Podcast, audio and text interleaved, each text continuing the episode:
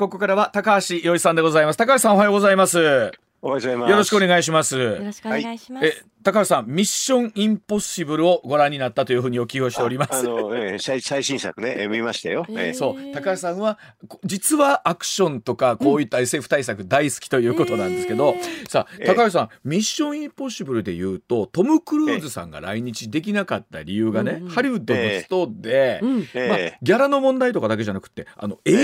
AI をね、うん。なんか映画に使うなみたいな話もあったそうなんですけども、これええ高橋さんどう思われます？このあたりか。うん、まあ、あの、ね、AI を使うと、ほら、はうん。俳優の人で、ちょい役とかね、そういううん人たちが困るっていうようなことですよね。そそうれで、クルーズはずっとあれですよね、あの、なんていうか、た下から叩き上げて、上に上がってきてるかうら、ん。まあ、そういう人をちょ、まあ、あの、配慮したっていうのが、あ言われてますよね。ね、でも一方でそのテーマが AI だったりするわけじゃないですか。映画のねテーマがね。あーまさに今度のですよそうですね、あのデッドレコニングのパート1はままさしく AI なんですよね、相手がね。すごいですよね。ええ。でもあれどうですか？高橋さんも映画本当にご覧になりましたけれどけれどもあのえし今のの CG の技術とかもすごい中でこええ。のトム・クルーズさんって結構ねほらアクションとか自分でやられるんでしょ？じゅ自分でやるんでしょ？だからすすごいですね。あの、あの、高橋さん、あの、私も見たんですけどね、うん昨日ね。うんあの、崖からバイクとともに飛び降りるシーン、あれはまあ結構公開されてますけれども。ねえあれ本当にやってるんですようね。んという話ですからね。うんあのちょっとびっくりしますね、あれはびっね。くりしますねそうですよでもなんかそうやって思うとどうでしょう本当におっしゃるように AI とかでできないことはないでしょうしちょい役とか含めるとね。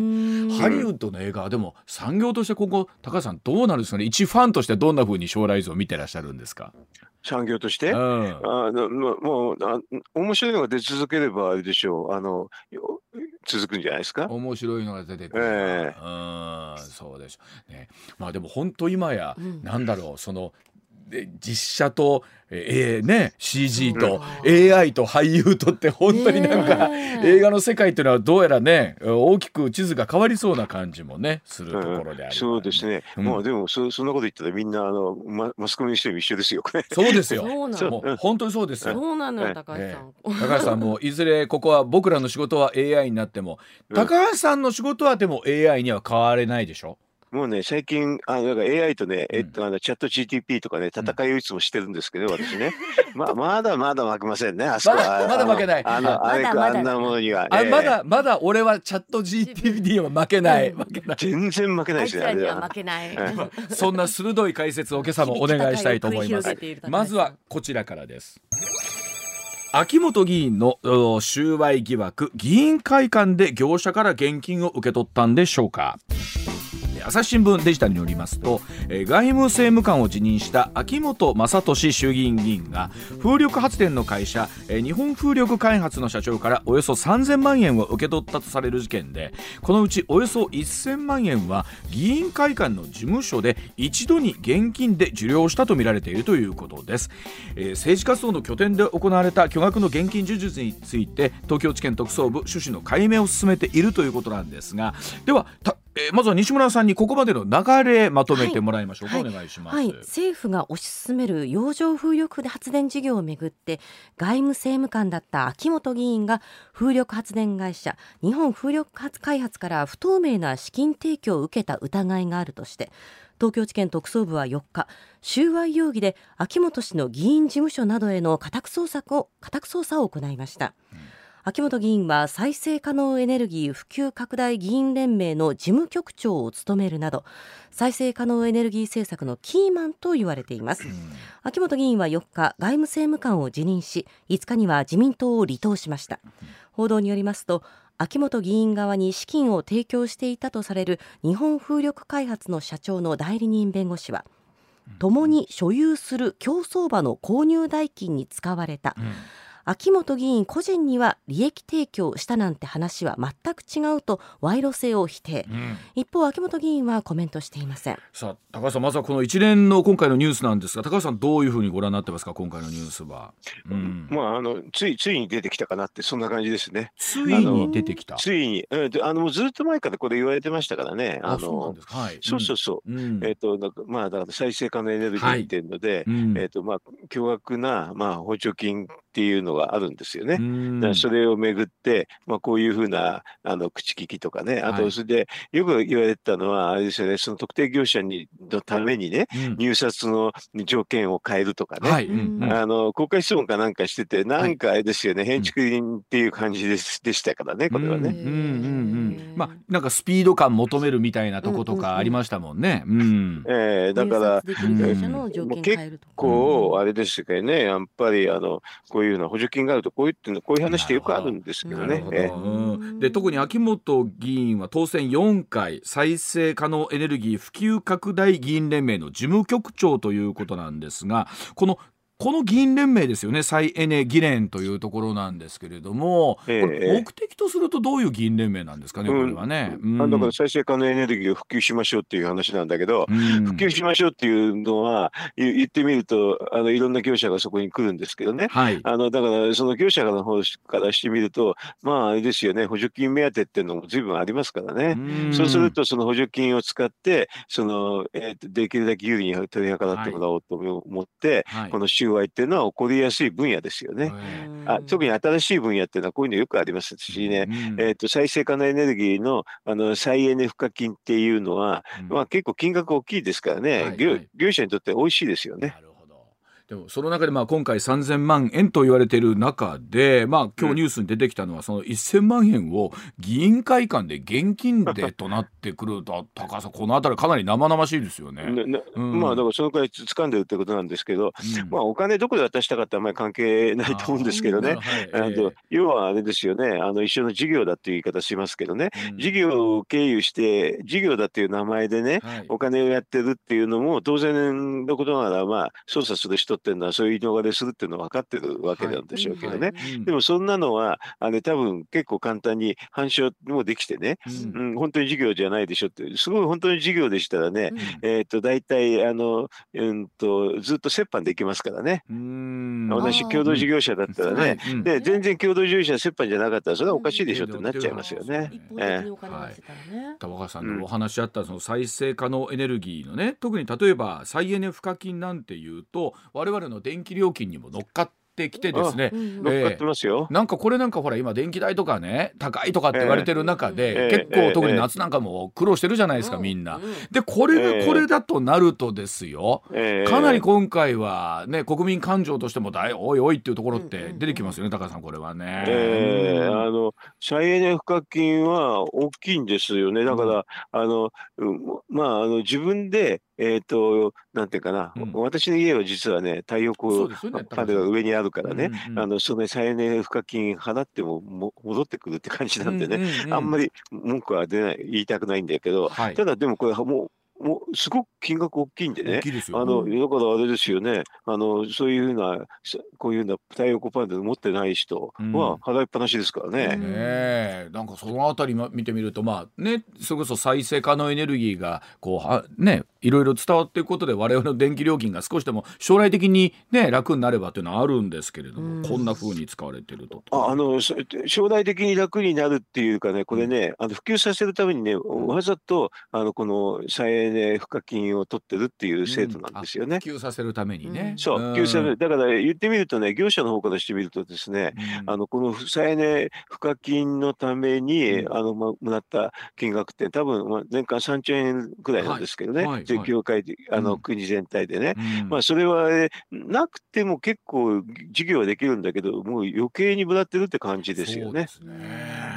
うん一方でこの秋元議員が河野デジタル担当大臣との側近という報道もあってそう。ねえ、うん右腕とか言われてますからね。へーでええ河野さんにすると今回のマイナカードの問題もそうですし一方で先ほど JNN の世論調査では、例えば河野さんって常に次の総理みたいなところでもええ名前上がってくる方でもありますよね。そうですね。まあ、あの、この再エネ議連っていうのは、あの、小泉ジュニアもそうだしね、結構有名な人が結構いて、はい、でも、多くは、あの、なんていうかな、原発、うん、あの、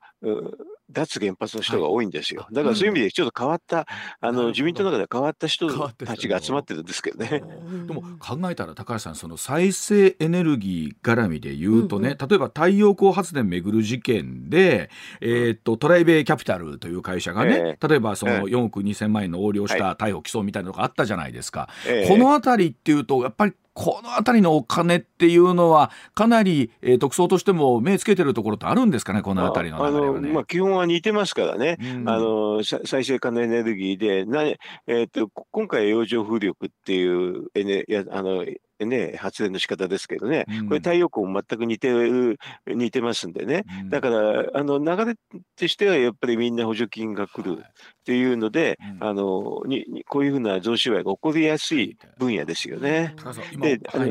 大体みんなね、あれ、あの、こういう人たちって、あの、事件になるでしょ。そうするとね、弁護士っていうのはみんなつながりがあるから、なんかみんな同じような感じ私には見えちゃいますね。次この事件結構来るぞみたいなところってあるんでつながって情報もよねつながっていくので、えーえー、高さんそうやって今お話伺っていくと補助金って一口にまあありますけどもあると必ずこういうものが出てくる温床にはなりやすいっていうことなんですかね。あまあ、そうでしょう。だって普通の取引じゃなくて、うん、あの政府が介在して、まあ、配っていくっていう話ですからね、うん、そうするとその政府に近い人、まあ、だから役人がこれ受けちゃったら完全にそうだし、はい、このまあね国会議員っていうのも政府に近いから、うん、その人に便宜を図ってもらえれば業者としてはそれはしたくなるでしょう。かといって、まあ、もう一方でいろんなものを普及させようとなると、まあ、こういう形で補助金をつけるというのはいろんなものを発展させる上では、えー、必要な仕組みでもあるわけなんまあ、ある程度必要ですね。うん、だから、それを透明的にやるとか、あの、そういうので、仕組みとしては補助金っていうのは一番あんまり透明じゃないんでね。うん、でも、これはあれですよね。なんか国会議員の権能とかね、そういうのを使っててやっちゃいけないでしょう。はい。このどうでしょう？例えばこの辺りの話 いわゆる再生可能エネルギーに関しては、どうでしょう？さらに出てくるものがあるのか。えー、今回も含めてですけど疑惑はさらに深まっていくこれは普通考えたら、うん、あの一人で終わるはずないってみんな思うでしょうね。えさらに、えー、特捜とするともう少し奥まで見ているっていうところあるということでしょうかね。まあね、あの特捜としてはそういうことをやりたいでしょうね。なるほど。ということはここまでで終わらない可能性も十分あるかもしれないというところでと思います。はい、わ、はい、かりました。では続いていきましょう。こちらです。時刻6時37分回りました。リニアの大阪の延伸。2037年開業は難しいんではないか。JR 東海社長が会見をいたしました。読売新聞によりますと JR 東海の丹羽社長はリニアリニア中央新幹線について名古屋までの開業時期についても目処を示せないのが現状などと述べまして早ければ2037年としてきた大阪までの延伸についても改めて予定通りの開業難しいとの認識示しました。また丹羽社長大阪延伸の意義について社会経済の活性化という効果が期待できてできるだけ早期に開業したいとも話しています。リニアをめぐっては静岡県内の工区が未着工で目標とする東京品川名古屋間の2027年の先行開業。こちらも困難な状況となっているということなんですが、うん、では今回のリニアの、えー、開業工事についてなんですがちょっと西村さんにまとめてもらいましょうはい。はい、リニアの工事については JR 東海と静岡県の川勝知事との間で長い間揉めています、はい、リニアの東京大阪間は438キロ。東京名古屋間は286キロ、うん、そのうち静岡県内のおよそ9キロの区間について揉めていて工事ができていない状況です、うん静岡県内では南アルプスの地下でトンネルを掘る工事が計画されていて、うん、このトンネル工事は沿線で最難関の一つとされ、うん、山の表面から最大で1400メートルの深さを掘る計画なんですね。高橋さん考えたらこれわずか9キロの区間なんですね。今こうやってね改めて数字見てみるとね、うん。わずかわずかね。わずかですけども。そう揉めているポイント1位なんですけれども、大大井川の水です、はい、川勝知事はトンネル工事の影響で大井川の水がなくなると主張、うん、これに対して JR 東海は水を通すための導水路を作り、うん、湧き出た地下地下水を大井川に戻す対策を取ると説明しました。はい、はい、うん、そし、はい。でさらに、えー、ポイントとすると例えば生態系だったりとか、トンネル構図の地の土の問題とかありますけれども、高橋さんまずこのリニアなんですけれどもあの、はい、計画自体は高橋さんこれずいぶん古いんですよね。もう昭和30年代後半とか40年代ぐらいから計画は出てるということなんですけど、で、まあ、あの私あの奥田市にいた時にこれ予算担当してたんであのそれであの1997年だから今から26年前かな、あ。の初めて山梨で実験船を作作れ作った時に、はい、あのそのじ実験にあのこれから始めますけど乗ってくださいって言われまして、乗りましたよ。乗りました。あれ、えー、どどれぐらい走ったんですかあれ実験場って？あのだから20キロぐらいですね。あのあのももともとあそこ通す予定があったからまあ実験船でいずれここはまあ本線になるってところですけどね。はい、あの富士山の近くにあるんですけどね。ええ、あのそことそこで、うん、なんかなんかさ最初にの乗ってくれって言われたからちょっとねドキドキしました、え僕実験みたいな。どどうでしょう。乗った感覚っていうのは。もう,、ね、もう何にもガタゴトしないでスーッて、ね、あれですよね。速度が出て、速度が出るってよく分かんなかったですけどね。なんか前に表示があったから、あれもうあれ300キロ超えちゃったのってそんな感じでしたけどね、乗ってる方とするとそこまでの時間ってないんでしょうね、意外とそういったお話聞いてるとね。300キロ出てるぞとはなかなか思わない、うん、よ。くわかんないですけどね、まあ、周りの風景ははいわかりますけれど、ねうん、でもあれですよね、あの速度計見たら、ああ、すごいなって感じでね。97年当時っていうのは実現性って高橋さんその当時ってどんな感じだったんですか、ね、でで実験性ができて普通に乗ってたわけですからね、はい、私の感覚からしてみたらねこれすぐできんじゃないのと思いましたよ。ね、うん、だっていくらなんでもあれし危ないのに人人乗せてやんないでしょ。でそこまでできてるってことは実現見通しがもちろんあってということなんです、ね、うんああとだからコストとなんかルートとかねそれだけの問題だと私は思ってて、はい、これすぐできるんじゃないのって正直言ってその時は思ってましたよ。でスケジュール感出た時には確かに2027年のねまずは名古屋までって言った時にああなるほどと思いながらだったんですけど、さあここに来てその川勝知事というか静岡県と揉めてるんですけれども今回のことずっと揉めてるんですけどね。あの、なんかし品川なんかもうね穴掘っててもうすぐできてるんですよ。だから要はこここの方わずか9キロだけがで揉めてるってだけでしょ話でしょ。ねこれはでもどうなってくんでしょうかね高橋さんこれ。はもうねこの人やめないやめ早くやめさせないと無理ですね。おあのそれこそね木曜日に出てもらってる須田慎一郎さんがこの辺りずいぶん取材されてるそうなんですけど、はい、これ県内の意識静岡県民の皆さんは、これ僕いつもどう思ってらっしゃるのかなというふうにも思うんですけどもね。あああの静岡県民の人っていうのは、この川勝さんに好意的な人が比較的多いです。多いですよね。ええ。ええ。ということは、えっと、うん、こう川勝さんのおっしゃってることに対してどうでしょう？なかなか覆るとは難しいということもあるそうでもないですよ。この間、あの不信任案があった時に、はい、えー、っと、うんこの知事をね、クビにするのは4分の3必要なんですけどね、はい、えー、っと、68だったかな、ね、68の定数で、はい、あの、えー、っと、クビにするっていうのは50で、はい、あの、クビにしなくていいっていうのは18だったんですよ。はい、わずかなんか1票差ぐらいだったってことだから一人、これは民主党なんですけどね、うん、民主党の人が一人だけ願えれば、もうすぐクビにできる状態なんですよ。ということは、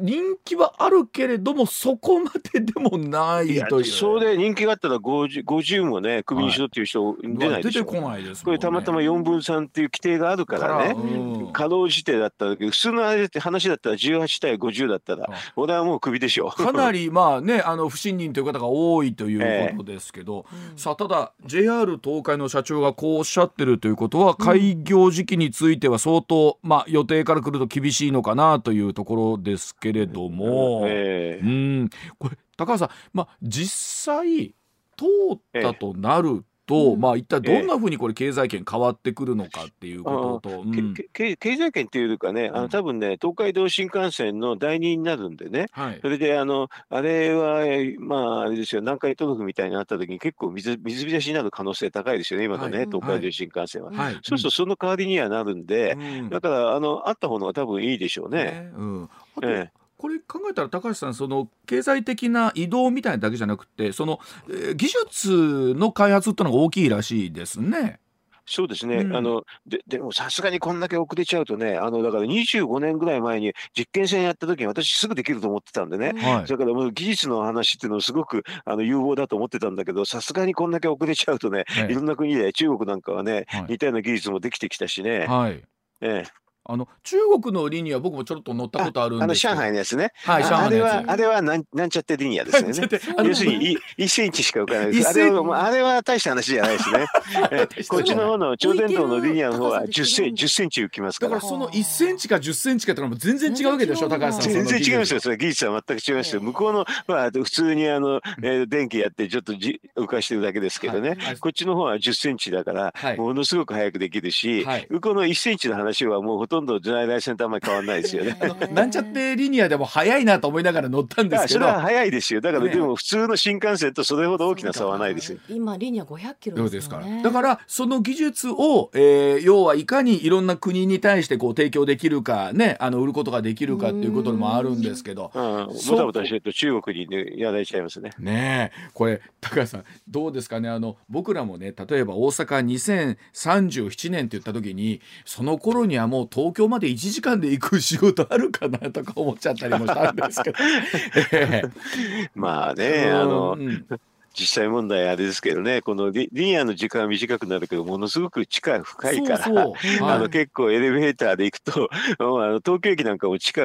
で千葉の方に行くのが、地下に駅があるんだけど、うん、ここはえちょっと時間見ていかなきゃいけないから、うん、そうすると案外、うん、あまあ、今のとすごく差はあるわけじゃないですけどね。あのなんか乗るまでに、だからその地下に行くまでに、とあと上がるまでに時間がね、なんかかかるという話ありますけど、まあ、まあでもそういうのも技術だからね、あのエレベーターでね、高速エレベーターでででっかいのをね作ってねさーっていけちゃうかもしれませんけどね。高さんこれ見立てで言うと結局これ川勝さんがどのタイミングで折れるのかあるいは川勝さんが、うん、多分折れないでクビになるかもう任期満了になって他の人になるかということになるような気がしますけどね、まあ、在任中に関してはもう川勝さん多分これ折れないだろうということだって変変な理屈ばっかりですね最初は水が出るって言ったんだけどそのうちあのさっきもおっしゃってたけど、はい、あの生物の多様性ですとかね、はいはい、トンネルで出る土だとか理屈どんどんどんどん変えてるしなんかわけわかんないしなっていう感じがね、えー、出てきてます、ね、なんかどんどんどんどん変えちゃってね、はい、本当にただ単に反対したいだけなのっていう感じですよね。見えてきてますもんね。わかりました。はい。では続いていきましょう。こちらでございます。時刻まもなく6時47分になりますさあノーベル経済賞学者が中国の経済の問題点を指摘していますえビジネスインサイダージャパンによりますと中国経済減速に向かっているとノーベル経済学賞受賞のポール・グルーグマン博士が指摘をしています。えグルーグマン氏はですね中国と1990年代に経済が衰退した日本との類似点があるということなんですね。7月25日に公開されたニューヨーク・タイムズにクルーグマン氏はですね中国は最近失速しているように見えることから将来的に日本のような道を歩むのではないかという人もいる。それに対する私の答えはおそらくそうはならない。中国はもっと悪くなるだろうと。いうお話なんですね。さあ中国は日本のバブル崩壊よりも大変な状態になるのかというところなんですが高橋さんまずこのノーベル経済学賞を受賞したポール・クルーグマンさんと面識が終わりどころか、そそれはありますね、うん。はい、あのプリンストン大学に行ってる時に、うん、えー、っと私行ってる時に彼途中から来たんでね、あ。の要は私のがあの先にいていてた人ですし、はい、でまあ結構彼あのなんかまあ日本が好きなんですけどね、えー、それなんで結構興味持ってもらったから、あのまあえー、よく知ってますよ。どんなこと喋ったんですか？どんなこと喋ったって、た、ため口みたいな話しかしてませんけどね。あの、クルーグマンじゃなくて、クルクマンって。あ、ごめんなさい、クルあのね、いや、あの、これね、日本の、あのね、地域はみんなクルーって言ってんだけど、そういうふうに、ク絶対にわかんない。クルック、クルックって言うんですあ、これ、あの、じゃあちょっと知ってるぞっていう人は、クルグマンって言った方がかっこいいですかそうそうそう。それは、それは、あの、通用しませんからね。なんか、あの、向こうの名前をね、間違っちゃったらね、あの、発音間違っちゃったら、もう、名前全然通じまし、通用しないんですけどね。彼はね、でもね、あの、お、面白い人なんだけど、まあ、あの、ノーベル賞経済学賞を取っちゃっったから偉い学者なんだけど、うん。まあ授業はでたらめでしたね。私も本当にもうこんなでたらめな人間がいるのかと思ってね。まああのね大学の教務課も年中言っててねうん。あのもうはっきり言うと授業のドタキャンが多いんですよ。これドタキャンの理由聞くとね忘れてたってやつばっかりだからね。もうとんでもないですよ。先生で来られたんですかそのクルグマンさんは。あ、でもうん。あのプリンストン大学の教授で MIT っていうところから来たんですけどね来たんですけどもうなんかもう授業はもう没頭しちゃうのかな？いや自分の研究っていうかほとんどがズボズボラだって感じでしたね 私えは。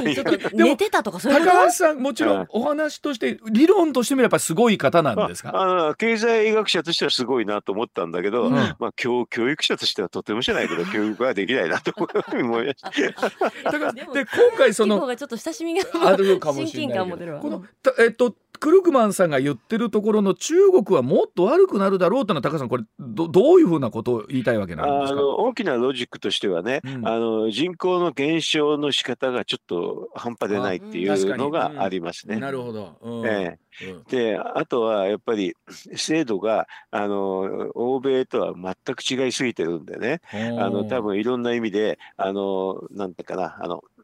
うん。セーフティーネットが効かないだろうとかね。やっぱり欧米の方は、まあ、不況とかそういう公共があるんだけどいろいろとセーフティーネットが働いたりしますよね。うん。でこ今回、クルグマンはっきり言ってませんけどね、うん。あの多分ね、あの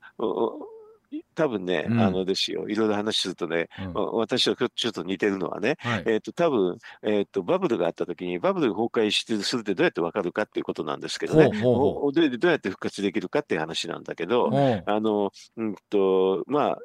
貸借対照表っていうのがあってね、はい。その企業の、うん。それで資産と負債があはい。って、うん。負負債のが資産より大きくなっちゃう。うんで、そこで債務超過ってはいいう言い方するんですね。はい。うん。で、そういうふうになったら、あの、裁判所の方がね、これが、これは破綻、破産ですよって言って、うん。それで資産を分割して、うん。それで、それで、債権者の方は、あの、それをちょっと分け前を預かると。はい。で、もちろん100%返ってこなくてね、うん。あの、まあ、10割、あの、8割カット、7割カットって形で、はい。みんな解決するんですよね。それでうん、債権者がみんな平等に、あの、その、えっと、負債をね、うん。負担することによって、うん。まあ、解決はある意味であれですよね。これが一番簡単なやり方なんだけど、うん。でもそういうのをやると一応すっきりするんですよね。はい。うんうん。でも中国ってうん。そもそも、えっ、と、その貸借対象の元になる会計制度きちんとしてませんよ。あ会計制度からわからないそうしないんですか？だから、はは破産してるかどうかって、うんあの債権者の申し立てるんだけど、きちんとしたあの、えー、とバランスシートとかそういうのないからね、うん誰誰もよくわからないっていうのが正しいですね。それで仮に分かって言ったところところで、うんあの裁判所の方がそうやって動かない。うんだから、だからうんバブルの崩壊したかどうかっていうのがずっと分かんない状態なんですよね。はだから特にその恒大グループが今抱えてる負債みたいなものっていうものをどういうふうに処理するのかっていう方法が処理がないでしょ？方法がだから、恒大グループ40兆円っていうね、債務とか言われてるんだけど、うん。それで資産は絶対そんなないから、まあ、仮に資産が10兆円だとしますよね。うんそうすると40兆円の借金があるってことは40兆円をそこに債権を持ってる人がいるんだけど、うん資産が10兆円しかなくて、今、あの破綻処理すれば4分の1か、4分の1にしか返ってこないっていうので、一応終わるんですよ、そこで。はい本来はこれが、あうんの破綻処理っていうやつなんですけどね、うん破綻処理ってこう恒大グループで破綻処理って話聞かないでしょで中国そもそも聞かないからだからそういうシステムシステムはないんですよね。でこういうのっていうのはね、まあ、本当困るんですよねあねのシステムがないから破綻処理ができないから、うんずーっといろんなのがあの疑心暗鬼になって経済活動が実はあの衰退していくってというここととなんですね。なるど。ほど。はい。ではお知らせ挟んで、えーお話さらに聞いていきたいと思います。上泉雄一のエーナー MBS ラジオがお送りしていますさあ時刻6時58分回りました。続いてこちらでございます。自民党女性局のパリ視察が炎上していますが本当に怖いのは仙台市議選の結果ではないのかというお話ですさあ自民党女性局によるパリ研修の写真が先週情報番組などで取り上げられまして批判高まっていたところなんですがしかし岸田政権にとって怖いのはパリ視察の炎上よりも先月末に行われました仙台市議選の結果ではないかとの指摘があります。エッフェル塔の写真よりも怖い市議選の結果とはこの辺り高橋さんに教えていただきたいと思いますが、はい、高橋さんまずですねあのエッフェル塔の写真は高橋さんはどんな風にご覧になってたんですか？まあ、あれ、仙台主義制には影響したって人いますよ。やっぱりあんな時にあんなの出してね、ギリギリの差で、はい、あの要するに結構仙台主義落っこっちゃった人多かったんでね。ああ、やっぱ影響しましたですか。えー、と、選挙関係者は言ってましたね。えー、えー、あんなに負けるはずなかったのにって言ってましたよ。では、その仙台市議選の結果は何がどんなふうに怖かったのかというところ、では7時の時報を挟んでですね、高橋さんにそのあたり詳しく解説いただきたいと思います。さあ高橋さんその仙台市議選の結果なんですけども、はい、まあ、仙台政令指定都市で55議席というところなんですけれどもその中で自民党が、えー、3議席減らし立憲民主党も1議席減らしなんと日本維新の会が5議席を初めて取ったというところなんですよね今回ね。えー、うん。えーこれあのねあの選挙区ってあの国政選挙は基本的に小選挙区。小選挙区。え小選挙区って比例の併用制ですけどね、はい、あの小選挙区っていうのは、うん、あれですね一人しか通んないから、うん、あのほんのちょっと勝って勝って勝つと、はい、要するにひっくり返るんですよね。はい、ひっくり返ります。でも、うん、中選挙区っていうのは数人通るでしょ？はい。だからえあの一つの選挙区で一人を、あのなんか大きく議席変動しにくいんですね。はい、だからよく言われてるのは小選挙区の方のが、うん、あの政権交代が起こりやすいっていう話で。はい、で日本だって中選挙区の時はずっと政権交代起こんなかったですね、と思うんですよね。はい、そう。でも、うん、選挙区になったらあっという間に変わっちゃって、はい、えっ、とだからあれですよね。あの中選挙区で結構、うん、まああの仙台市は一つの国に 5, 5人ぐらい通るんだけど、それでえっ、と3人自民党起こってね維新が5人通ったっていうのはもし小選挙区だったらすっごくひょっとしたらね、維新が天下取ってるかもしれないな、そんな感じです。もっと大きく議席変わってたかもしれないってことなんですね。ねはあ、であのそのあたりというのは今回のそのエッフェル塔というかパリ研修の写真とか含めて見に出たんじゃないかってことなんですね。あのねあの、うん、仙台の関係者言ってましたよ。ねえ。えそれで言うとですよあの高橋さん今回、まあ、もその、うんまあ、パリ研修の話もありました秋元議員の話もありました。次から次へとですね岸田さんもまたまた火種が出てきましたですよ、ね、あもうだから解散が打ちにくくなってきてますよね。ね返す返すも高橋さんまあ本当たらればですけど、えー、あのサミット直後の時っていうのが一番良かったかもしれない。結果とすると絶妙のタイミングだったかもしれない。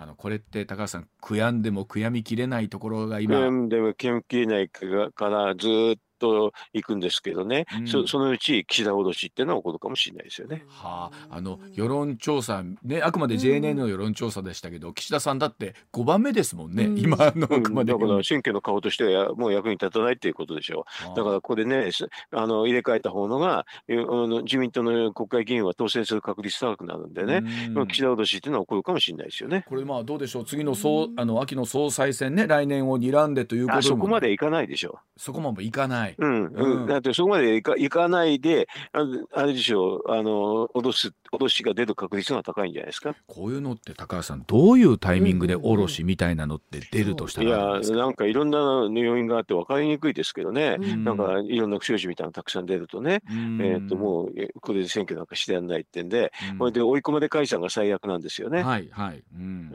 うん、あのどうですか？あの高橋さんも歴代見てらっしゃると思いますけど、うん、そのこのサミットからここまでのこの乱高下っていうんですかその支持率の、えー、よくあることなのかいやちょまあまあね一瞬政治は一瞬先闇ですからね、うん、まあまあよくある話じゃないですか。よくある話で、じゃあ結局返す返すもどのタイミングで選挙打つかがなんかその意味では全てみたいなとこありますね高橋さん、ね、それはそうですよ。総理の仕事っていうのは解散するっていうのが一番大きな仕事ですしね、うん。はい、2番目があの内閣改造ですから、あとその他ほとんどないですからね。秋の内閣改造とか党役員人事の改造で、なんかこう、だからおおすごいことがあればね、うん、あの政権浮揚があるんでしょうけどね、うん、でもあんまりすごいことないとね、うん、もうダメになっちゃってそれじゃ脅しって形になっちゃうんじゃないですか。高橋さん何ですか？例えばすごいこう、目玉人事みたいなことになって、絶対絶対にありえないような人事をするっていうのはね、あの高市早苗さんをね幹事長とかね